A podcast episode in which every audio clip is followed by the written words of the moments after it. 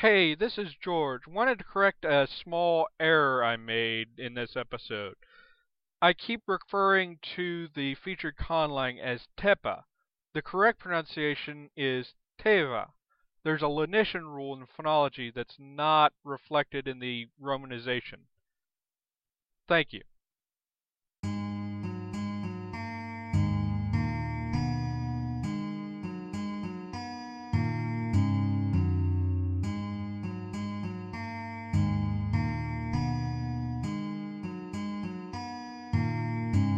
Welcome to Conlangery, the podcast about constructed languages and the people who create them.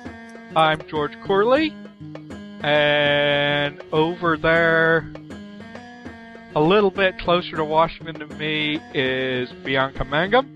Hello. I'm finding more creative ways to say Maryland. and then up just south of America's hat, we have William Annis. Hello. You're like the forehead or the brow. So, today we have a really. I'm very excited about this topic. It's kinship terminology. So, if there's one semantic domain that can carry a huge amount of information about your culture, one group of words, it can be kinship terms. How does your language divide up parents, siblings, uncles, aunts, cousins, and those pesky in-laws? Having a well-developed kinship terminology can go hand in hand with developing the family structure of the of the con culture. So we can talk a little bit about both sides of it, but we're going to lean more towards the actual terms. But you know, those terms have to be understood within the family structure. William, you gave us this really interesting reference. I think I've seen this before, uh, Sure. or something like it. So this is all based on the work of an anthropologist actually working in the late 1800s, Lewis Henry Morgan, who divided the kinship systems of the world into basically six systems. Wait, is that right? Six or seven. People count differently, and then sometimes you add in um, the Australian Aboriginal systems. And there seems to be um, a modest link between how the society is organized and what sort of kinship terminology, um, what system you pick. I think it's interesting that these systems pop up all over.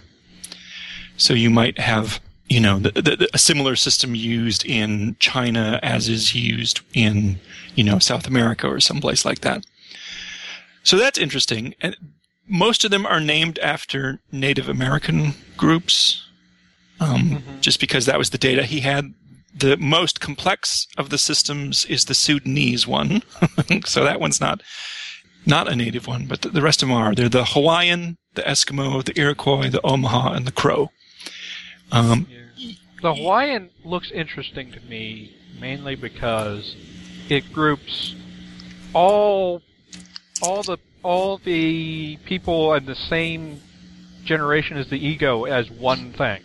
Right. So we should say when we say ego, that's a special terminology so that we don't say I, which gets confusing. Yeah, uh, We're yeah, talking we so, say so uh, ego ego is the point of reference to the kinship system. Yeah, ego is the guy who's talking. Yeah. That's basically what we should say. Yeah. Ego. Yeah.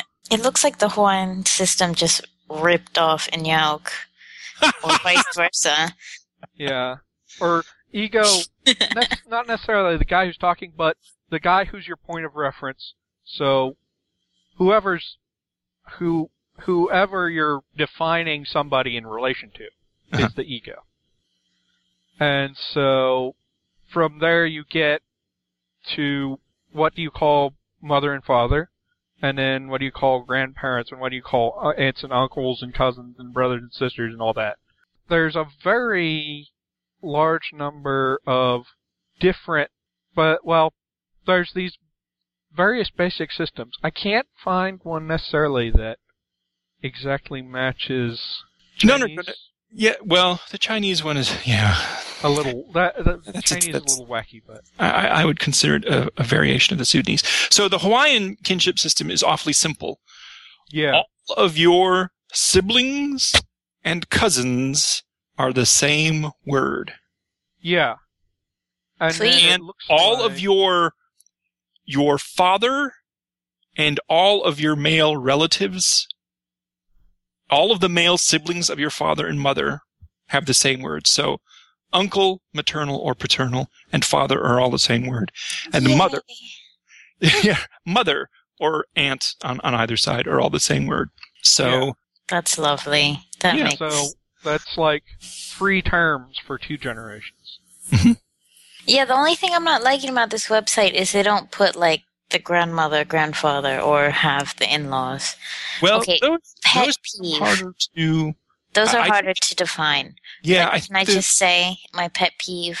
I wish there was a word for in-laws for people you're not actually married to, like my boyfriend's family. I don't like calling them my boyfriend's family. I just want to call them my in-laws, even though we're not married. Okay. Wow. Well, that deals with uh, a whole cultural issue of what of uh, marriage versus uh, Living in sin. yeah versus um, other arrangements. But uh, Anyway, back We- to the we- seriousness. so since the- our society puts a higher value on formal marriage for I don't know, it's not really really for any particular reason that's rational. It's just convention. It just is. That takes us out of the purview of this podcast yeah, let, let, uh, okay. I'll, I'll I'll start keeping my political opinions to myself. Yeah, uh-huh. But let's let's let's move back to kinship terms. So, the simplest here is the Hawaiian kin terms Uh-huh. that we have on here. Looks like the Sudanese is the most complex. yes let's save the that for last so, in the Sudanese system, it's your mothers and fathers. Uh, whether your uncles and aunts or maternal or paternal have different vocabulary, yeah, and your maternal uncles' children have different cousin words than your maternal than your paternal aunts right. cousin. So you've got one, two, three, four sets of cousin and, and four sets of cousin words to learn. Yeah. Basically, you what what he said is, uh, son of daughter of your brother's sister, son or daughter of your brother's brother, son or daughter of your mother's brother, son or daughter of your mother's sister. That's all different. I love how rubbish it is talking about this in a language that doesn't have the words for Sure. it.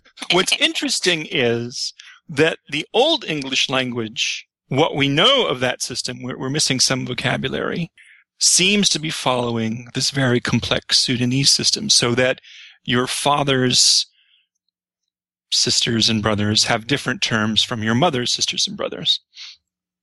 That's interesting. Right. And It reminds me a little bit of Chinese, except that Chinese does not is not that complex with cousins actually. Except Chinese has a whole different dimension that he hasn't reflected in his systems in Sure. that it distinguishes relative age when you're talking about the same within a generation right. Ah, because Gege, Didi, and all of that stuff. Yeah, and that extends to cousins, and it also respe- extends to your brother's siblings, or your father's siblings. Sorry, your father's siblings, or your father's brothers, actually. Whether it's re- referring to them against your father. Yeah. For for the Chinese system, when I saw that appendix to my Chinese dictionary, I I just yeah, it scared me a little. It, it I- it's a little frightening at first. The cousin terms aren't that hard once you learn the brother and sister terms because hmm. they use those. And the the cousin terms are actually it's divides cousins cousins that are related to you only by men, and then all the rest of them. We haven't talked about the um, kinship systems of Aboriginal Australia. They can be pretty complex too, and they have other um, little filigrees added on top we can talk about in a bit. But I remember reading in Dixon, and I forget if it was in, in one of his sort of overviews or if it was his his um, memoirs of, of doing fieldwork in Australia. Some Aboriginal groups like to talk about these systems. They know that their kinship system is complex and oh. detailed, oh. and they like to sit around. And this is a way for people to indulge in some some intellectual pastime and to, to show off and, and one up your friends is to, to try to think about these very complicated kinship systems that they have. So that's interesting to me that if you if you have a system that's complex, then it becomes an object of discussion in itself. uh, I don't know if uh, I some of my Chinese friends I've had discussions about their kinship system, but I don't know if they do that amongst themselves or just with foreigners. So right, that's a really somewhere I'm sure is a granny though, a Chinese granny who knows everything. Oh. Yeah. I'm sure this is like an old I, person topic. Yeah, I, am guessing. Oops. I'm guessing they can calculate any relationship necessary. This reminds me of like hobbits. some, some old granny or some Taoist priest somewhere or stuff like that. no, I, th- I, think this is more the purview of grannies, but yeah. Yeah. Yeah, it's yeah. definitely a granny thing because I don't imagine a monk having an extended family to be like, I have 20 million grandchildren yeah. the way a grandmother may. I would, I would say one thing is that it makes cross-cultural communication interesting because when you're learning a language like, like this, when I was learning Chinese, I'd ask my mom how I was related specifically to different cousins and when I was unsure about whether they were older or younger because they're close to me, I would ask her about that and stuff like that. It makes for a lot of interesting stuff. But anyway, pulling back to how do you make this kind of stuff? Obviously, from what we've been talking about, these basic formulas that are on this site, which I'll link in the show show notes, uh, systematic kinship terminologies is basically what the these are very are your starting point to go from right. and then you can even expand it from there depending on what you need or what you want.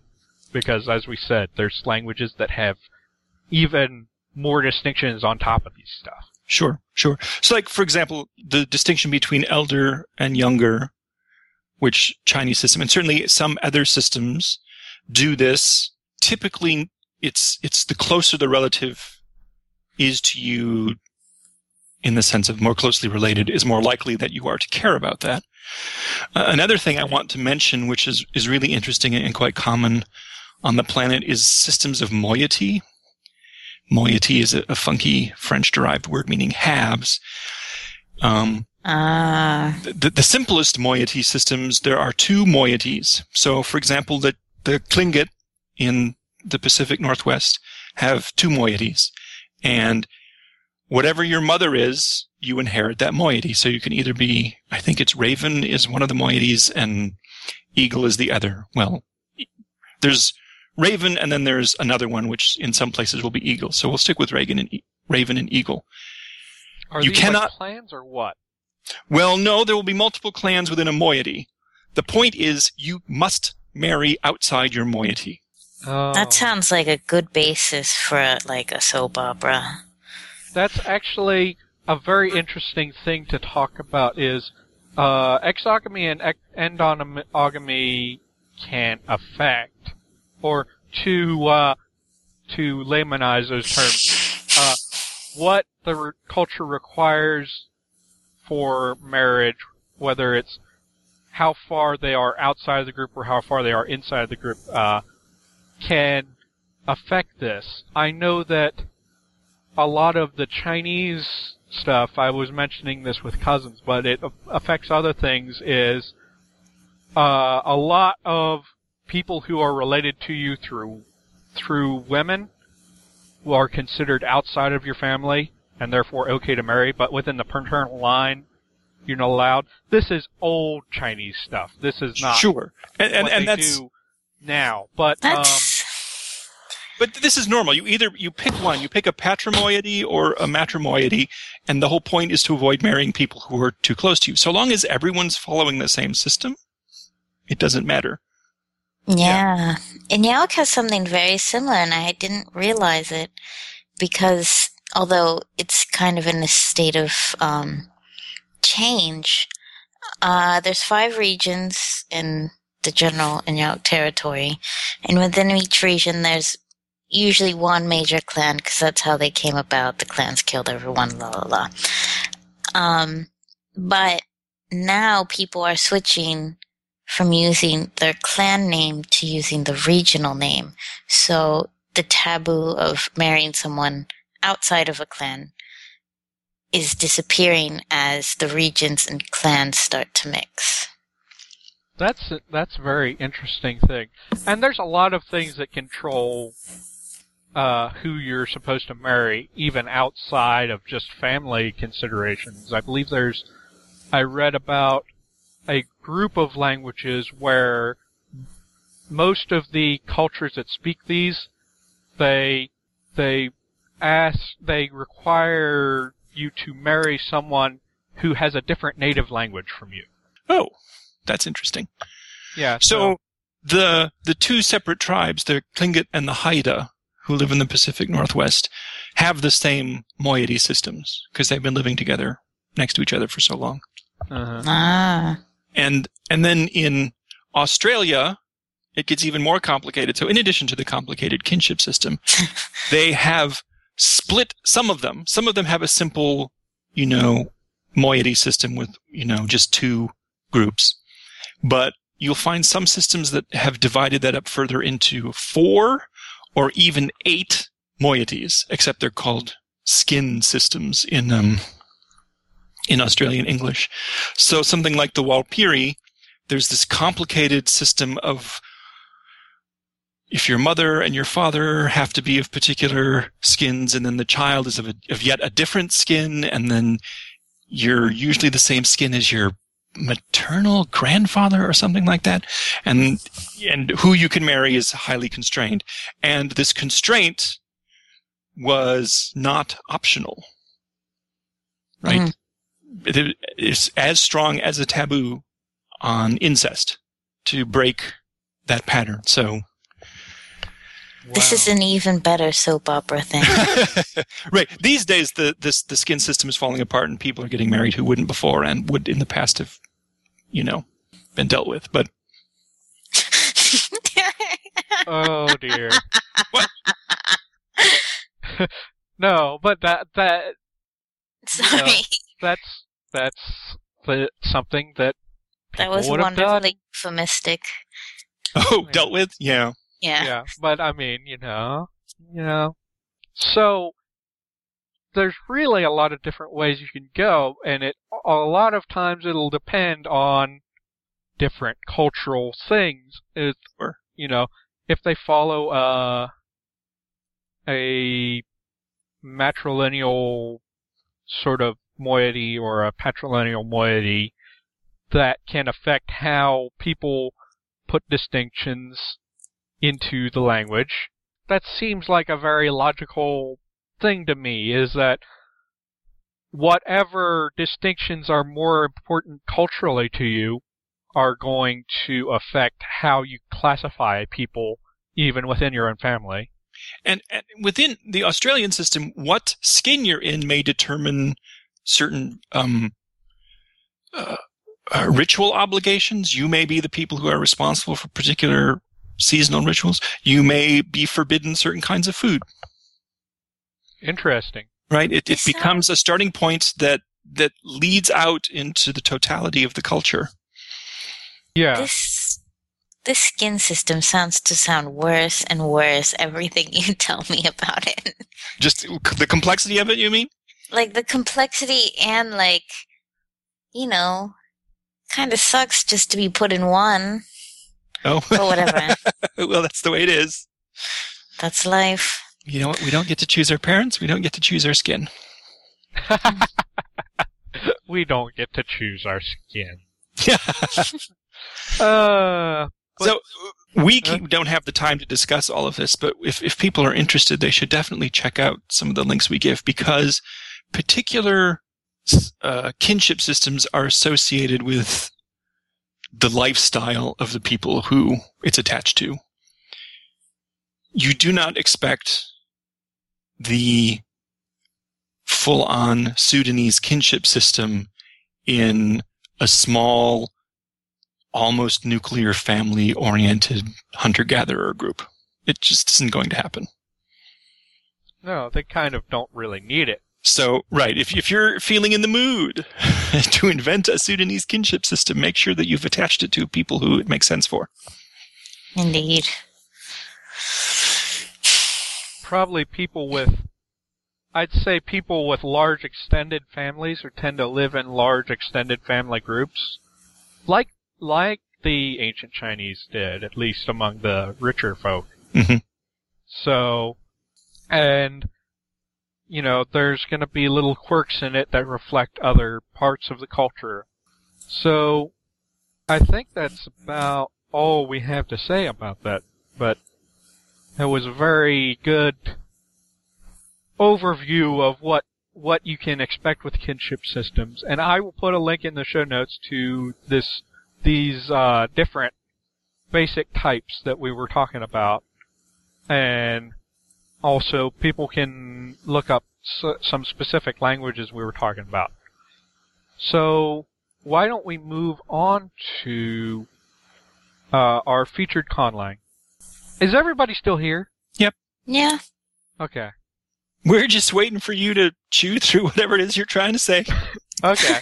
Well, uh, now that I is- don't have the evil buzz of my computer, I can just be quiet.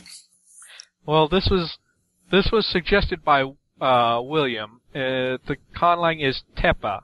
Tepa was created by Dirk Elzinga, uh, I a have no linguist idea. studying American English lang- uh, American Indian languages, and he uses the conceit of a fictional Mormon missionary's notes to present a language isolated that I'm presuming would have been spoken in Utah. Was it? Would it be, or did they ever give any specific place where it's Uh, spoken? Don't, it was close, probably around there, since they said that they lived close to the Utes. It says in southeastern Utah. Yep.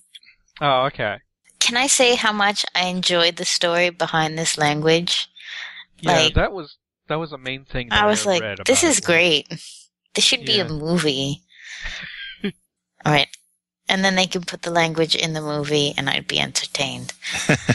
Yes, as long as they get the actors to speak it properly. of course not. That's a whole other discussion. But anyway, William, you suggested this. Are there any like specific features or anything about the language? I just know it looks very, very well developed. Yeah. Uh, well, the parts of it that are developed are very well developed. There, there's plenty missing. Um, of course. So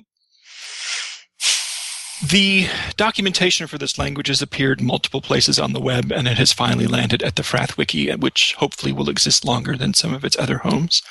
The language is invented in 1996, mm-hmm. and I've been running into it occasionally for a large part of my language invention career.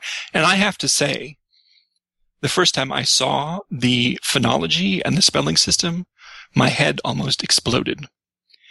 It's a radically phonemic system.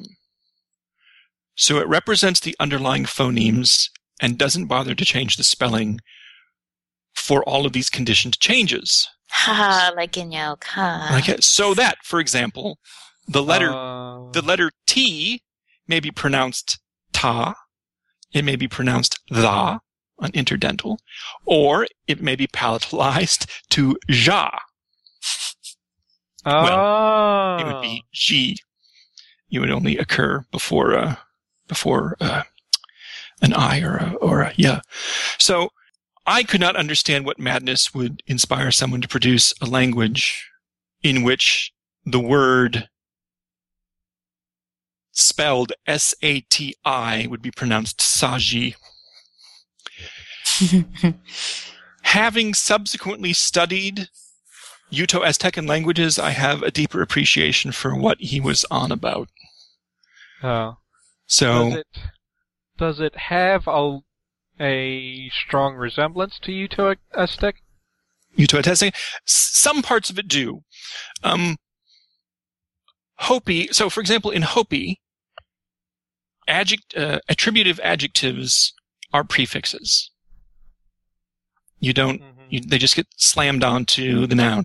So the word for dog is boko, and the word for white by itself is ketsi. And when you smash white onto dog, you get kosavoko. So boko, in addition to some vowel changes, has become voko. In Hopi, because they're friendly, they write that change. the P is not written like a P when it occurs between vowels. So this sort of process happens in a lot of the northern Uto-Aztecan languages. And so the, the sound system, this love of enclitics and, and something, some things about the nouns are quite like Uto-Aztecan. The verb is not like any Uto-Aztecan language I've ever seen. The verb is altogether weird. Um, Well, and It's it's, sort of of, a- it's sort of a, a- a mix of Uto-Aztecan and Algonquin, maybe.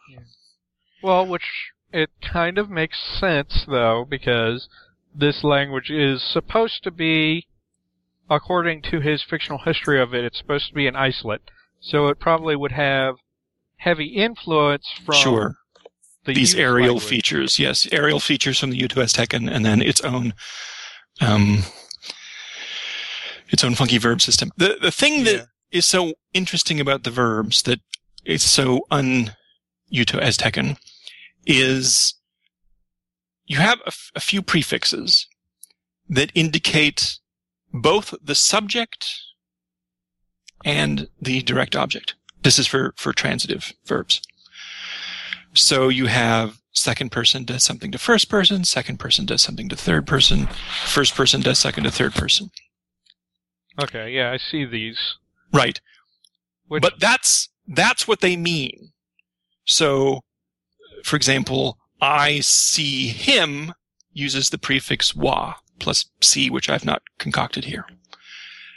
To make it say he sees me, there is not a different prefix. You use a different verb stem that indicates that those roles have been inversed, inverted. oh, That's um, devilish. that is devilish. That, that's That's complete. evil. That is, that's completely standard behavior in Algonquin languages, except they use a suffix, not a different verb stem. So That's devilish and wonderful. it is devilish and wonderful, right? So yes, the L, so he in, it involves a, an L infix is when you to to the verb stem is what's used to to switch those things around Hmm. to flip the hierarchy. So yes, I don't quite understand why you would, why it would be constructed that way, but, you know, seeing as it occurs in natural languages in a slightly different manner, it's plausible. Well, there, there's this animacy or agency hierarchy. The idea is, if I'm talking, I'm more likely likely to talk about what I'm doing rather than what other people are doing. So first person has primacy by default. Ah, okay. Second person has the next level and third person's lowest down. Now each different languages tweak this a little bit, but you take the most common case and make that default and then do something special to say that the most common case has been inverted. I may have to try to use this in a language in order to fully understand it. Right. Sure. That's the, the best way to, to, to play with it. Un- unfortunately, his documentation on Tepa verbs is, doesn't have as many examples as I might like. Um, I agree. I was There- looking there for are- more because they were Yeah. quite interesting. you can go looking for them in the, the annotated texts, right? He's got two texts that are nicely glossed into with interlinears, which will make Bianca happy. Yeah, they, they So you- have glosses. Yes. has So, glosses. so, so you can go, you know, look at, at these things. Um, and, and, and, and see them a little bit more, see them at work. But, uh, yeah. He only That- has a couple, but they, but it is interesting. It, one is just Babel text, and then the other is some coyote myth. Mhm. with I'm not sure if he borrowed that from another tribe or came up with it on his own. There are so many coyote tales, I have no idea. yeah, it's hard to say. So anyway, so there, this is just one of, uh, you know, it uses postpositions and, and there's interesting changes to the verbs, the, excuse me, the, the noun stems as well that all combine together to make a really magnificent thing. Uh, It, it, this is, I would put this language on the top 10 of things beginning conlanger should see, both in terms of description and in really doing something quite different from relexing English. I'm gonna agree. This I actually like this one. This was really interesting as I read it. Yay! Not just one because it has like its own setting, and I thought it was well done. But two, just because it does stuff different, and maybe it's because I don't know much about like, you know, the languages of that region. But it's definitely stuff I haven't seen, and God, I do enjoy those verbs a lot. yeah, I didn't drill down much into the grammar, but And it's nice that It doesn't has- seem to have third person. It uses demonstratives, Right. which I guess I'm too lazy to ever want to do, but whatever. It's Oh. interesting to me. and it's VOS, of course. Though he defines his he defines his sentence structure a little bit more than just VOS. That has a very specific structure of verb, object, indirect object, and then subject or whatever. But um, yeah, it looks very interesting. It it looks fairly well thought out. It it's not necessarily the information presented here is not necessarily complete, but it's enough to be for you to go over it for hours and hours. Oh, easily. And Yeah. and just the fact that he has this whole backstory of it, how the, the brother Joseph guy found sort of uh lived with the Tepa and uh, and all this is supposedly from his notes and all that. I was going to say he's a he's currently a professor of linguistics. So I assume, and then since I, I just did a quick check, he does have an interest in Uto-Aztecan languages. So my my guess is this language is a result of him his studies in graduate school, perhaps, with his own little mix of, of things. Like I was just looking at the derivational morphology, ha ha ha, and he has a special suffix that is used to produce words for small buzzing animal or insect. And several Uto-Aztecan languages do seem to have special word creation stems for some bugs. really? Yes. Could use that with like your little brother. Right. I, he doesn't I seem. I don't necessarily think of bugs when I think of that area, unless you, if you include down in Mexico, but that's a whole different thing. But uh, it's definitely a very interesting language. Before we go, I want to do a feedback, uh, unless somebody has more to say on that language. Nope. No, I wanted to do the feedback. Okay, let's let's do the feedback. So we have we had a comment on episode four. This is our episode about getting started conlanging, and from Peter, and he says suggestions for word generation, singing. I've found that uh, different melodies lead to different results. Classical music works best for me. You do need to have a good grasp of your language's phonology, and it takes practice to not end up relexing your native language's uh, phonology. But it's a little more intimate and personal than ru- running a random word generator. Uh, plus one on linguist, lin- linguist classics classes and Wikipedia. Definitely agree that you should use IPA in this day and age. Uh, blah blah blah. Describing. Morphosyntax by Thomas Payne has a scary title, but is a gold mine for the conlanger. It is full of good ideas for unusual features not commonly found in your standard Indo-European languages. Numerous examples from many different languages are in- included, and many topics are explored in depth uh, without the sometimes overwhelming attention to detail that can lose and the amateur linguist. Additionally, it has a very comprehensive list of questions that make you really think about how language works.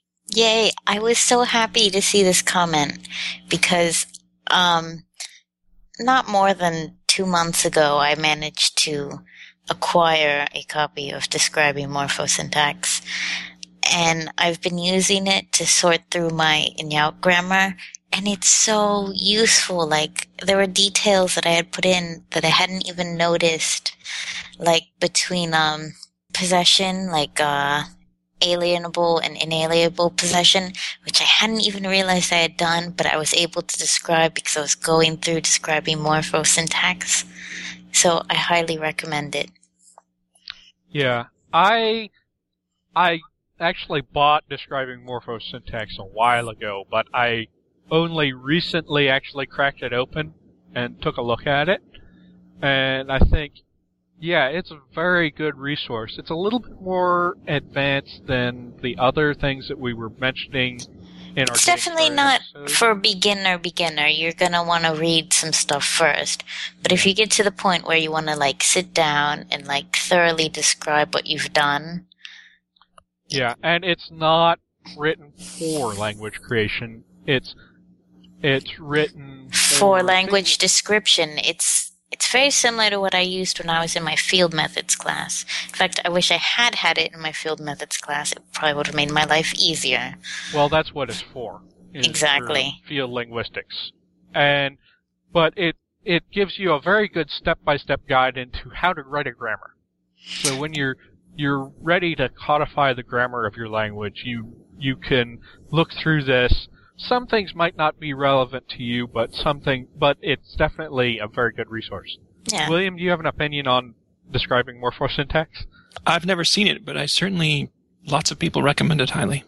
thank you very much for commenting, Peter. And we we read comments from the site. Uh, if you email conlanger at gmail.com, you could be read on on the show. And we also have a voicemail line, which nobody has used yet. Also, don't forget to tell them they can record something ahead and then send it to us if they use Dropbox or something. Yeah, or just send it as the attachment, or uh, so you can record audio of yourself and just email it to me, and I I might I may use it on the show. It, I I really would like to see a little bit more of the audience engagement because I think this that would make the show better. I enjoy it. It makes me really happy when we see comments. Or when I see comments. I know that. So, I think that wraps up the podcast. Uh, any last words from William? Nope. Bianca? Example sucks. All right. I'm sorry. Well, uh, you can cut that out. good conlanging, and we'll see you next time. Thank you for listening to Conlangery. You can find all our episodes and show notes, as well as subscribe to our iTunes or RSS feeds through conlangery.conlang.org.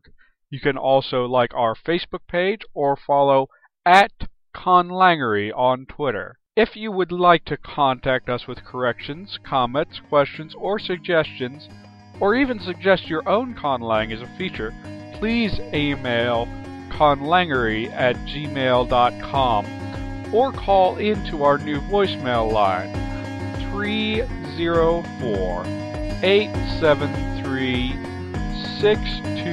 6281. We also have a handy suggestions form on our site. Our theme music was created by Xander Vadeus